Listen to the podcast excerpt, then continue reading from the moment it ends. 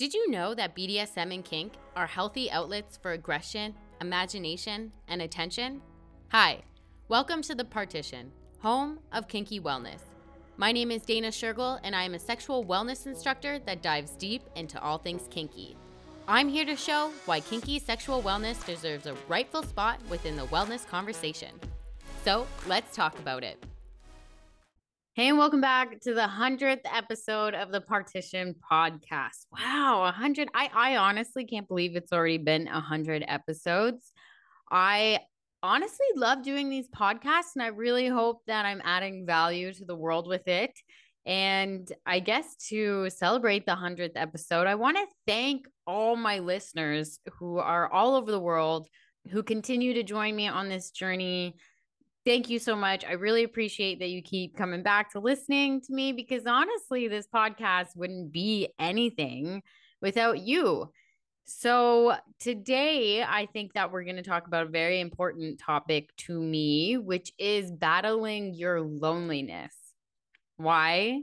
Because in May of this year, Dr. Vivek Murthy the US Surgeon General released an 85 page document declaring that loneliness is a new public health epidemic in the United States.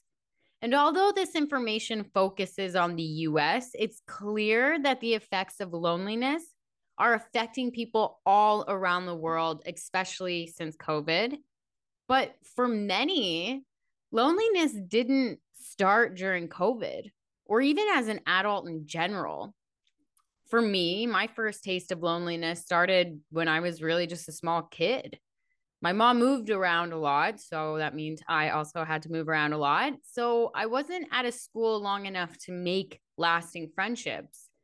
And even still, since I moved around so much, people tended to come in and out of my life as quickly as the seasons changed. And unfortunately, since my life wasn't that stable, there was always some sort of turbulence at home. So I couldn't relate to most of the challenges other kids were experiencing, which caused a pretty big disconnect when I was trying to make new friends, anyways. So the whole experience kind of made me feel pretty misunderstood. But this is an example that happened outside my household because, truthfully, I would say the height of my loneliness happened right at home. Now, there's actually a really good quote that Robin Williams says that pretty much sums up my experience, which goes along the lines of I used to think that the worst thing in life was to end up alone. It's not. The worst thing in life is to end up with people who make you feel alone. And when you're raised in a household that makes you feel very, very alone, it wreaks havoc in your childhood, your adolescence, and onwards, and pretty much keeps wreaking havoc in your life until you catch that you have a deep feeling of loneliness. So then you're able to change it. Because ultimately, when you aren't raised in a household where you feel like you belong, it's going to affect how you behave in the future.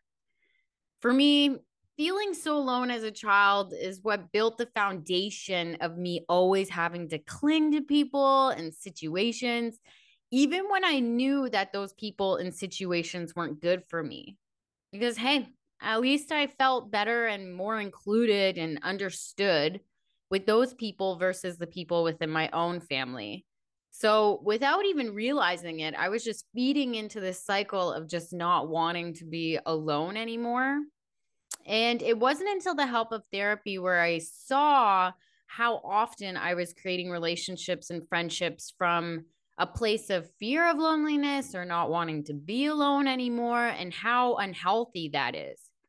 Through therapy, I saw that I had developed deep rooted attachment styles that didn't serve me and caused absolute chaos that, truthfully, I was doing to myself. When I learned that a lot of the things I was going through was from a place of loneliness, that's where I was able to battle it. That was where I was able to call it out, to face it head on. And I was able to break the bad cycles and identify what habits were okay and what habits were just plain bad and what I was doing out of the feeling of loneliness.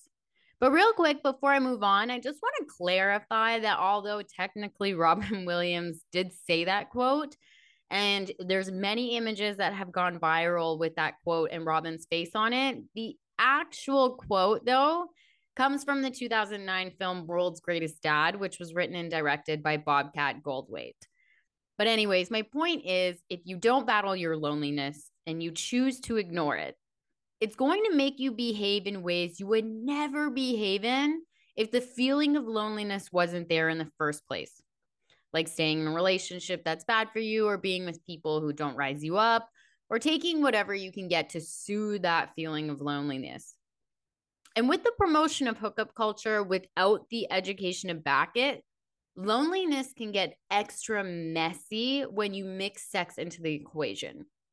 Because although you might feel a temporary relief from the feeling of loneliness, if you are having sex with people to escape loneliness without actually acknowledging that you are lonely, that's a big one. You have to acknowledge that you're lonely first right? Like there's a difference between going out and having sex and being like, I feel alone. I want to be a less lonely in this moment, right? Like you're acknowledging that you have that feeling. But if you don't acknowledge that feeling and you're just acting out of loneliness without calling it out, and you're just using it as a form of escapism, you too can fall into a situation where you are clinging to someone who isn't good for you or jumping from person to person, expecting them to fill this type of void which will ultimately just make you feel worse and even more lonely. And, you know, truthfully, I've been guilty of this too, right? Like sometimes it's hard to acknowledge that we're feeling lonely in the first place. It's an ugly emotion to face, right? And really, no matter how you cut it, you can't escape loneliness. The only way is to overcome it and to really get more connected with yourself on a deeper level and you have to work through that. And we're working through loneliness requires you to sit with it. Now, there's a difference with sitting with loneliness to work through it and being in loneliness for an extended period of time, right? We've acknowledged that extended loneliness is bad for us, but we need to understand that leaving negative relationships, whether that be romantic or platonic or situations or breaking behavior that fuels our loneliness, even further is going to require a degree of loneliness, right? And this is because when you first leave something, when you're changing, even when that change is good, change in general is an uncomfortable and often lonely experience because we feel like we are the only ones, right? Which is normal because we were used to that previous pattern, right? And now that that pattern is changing, we have to go through the emotions that come with it. But even though this is difficult and can be uncomfortable, even hard, that doesn't mean you stay within your loneliness. Now, I want to point out that loneliness and being alone isn't the same, right? Loneliness is an emotion that can make us feel empty, unwanted, or and misunderstood, right? It can be a combination of all of those things. But being alone is what gives us the time to reflect and often relax and we can use being alone as a time to organize our thoughts and to see what we are going to do next in life. But when it comes to loneliness, the reality is loneliness has many different ways of showing itself. Some examples of this are thoughts like, I feel like I'm not important to anyone. I feel like no one needs me. I feel like I don't really exist, or I feel alone within myself it feels safer to be alone. Then I can't get rejected, right? Some people push people away because they don't want to feel it. They'd rather beat you almost to the punch, if you will. And some other ones are I feel like I don't have any meaningful relationships. I feel like I don't have anyone to tell my good news to, or I feel alone when I'm surrounded by other people. I don't know about you, but I know that more than one of these have certainly resonated with me at one point or another in my life. But remember, no matter how loneliness shows itself to you, at the end of the day, loneliness is something we must face and it's not something we can ignore. We should all be able to sit within ourselves and be okay, right? We should all be able to find peace where we are, wherever we go we don't need to fight battles in our head forever, right? Like we don't we do deserve peace. And loneliness certainly doesn't give that feeling of peace.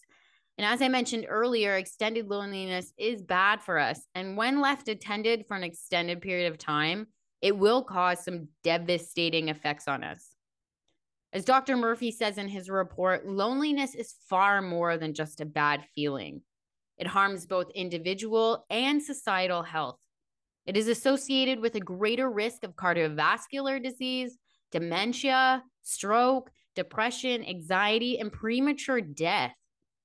The mortality impact of being socially disconnected is similar to that caused by smoking up to 15 cigarettes a day, even greater than that associated with obesity and physical inactivity.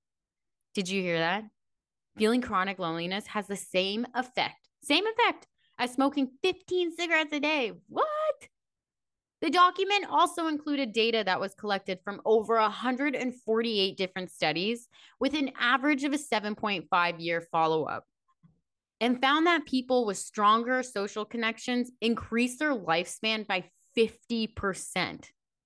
That's almost pretty hard to believe, but indeed, the data showed that socially connected people do live longer. And this was tested against smoking, drinking six alcoholic beverages a day, physical inactivity, obesity, and even air pollution.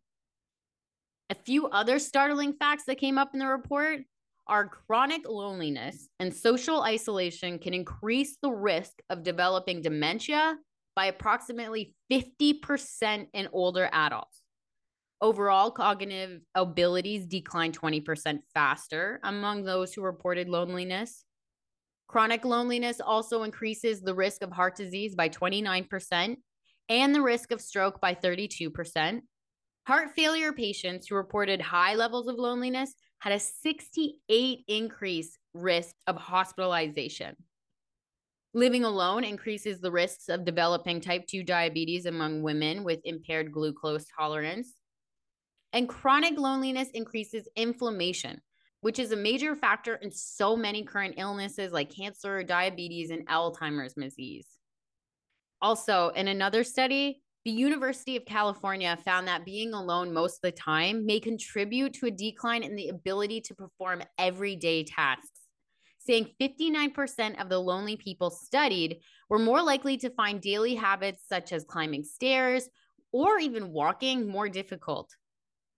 Also, being lonely increases the likeliness of suicide. And if you are someone who is thinking of suicide because you're feeling alone, please seek help. I have included links in the description, but please know you're not alone and help is out there. But really, I just want the key takeaway here is that we all really need to acknowledge that loneliness kills, whether it's a slow death or sudden. But it isn't just the individual and their families that will suffer. If widespread loneliness isn't combated, our communities will also suffer as a whole as well. In the report, it says, quote, we will continue to splinter and divide until we can no longer stand as a community or a country. Instead of coming together to take on the great challenges before us, we will further retreat to our corners, angry, sick, and alone. So basically, that means that people who are experiencing chronic loneliness will develop a large amount of mistrust for each other and that the way they see the world will change in a negative way. To me, it's pretty clear that human beings aren't meant to be alone. We are built for community, social engagement, and belonging. Just think back to episode 72 when I talked about Maslow's hierarchy of needs. The feeling of belonging is a fundamental human need, and it includes a deep connection with social groups, physical places, and individual and collective experiences. But facing our loneliness is hard. There's no way around that. Not just because it's a super painful and uncomfortable feeling, but because we have so many constant distractions to avoid it as well. But like all problems, when we ignore them, they just resurface stronger and harder to face. The biggest distraction we have is our phone. Our phone is a host of constant things like YouTube, Netflix, but also our social apps like Tinder, Instagram, and constantly logging on to things like Instagram to see happy people living exciting lives. Well, that doesn't make us feel good when we are feeling low, right? And it also increases our feelings of FOMO, fear of missing out, or just wishing and yearning to be in those quote happy people situation versus the situation that we're currently in if we're feeling lonely. So, when it comes to healing, dealing, facing, and battling loneliness, knowing when to log off and take a tech detox is crucial.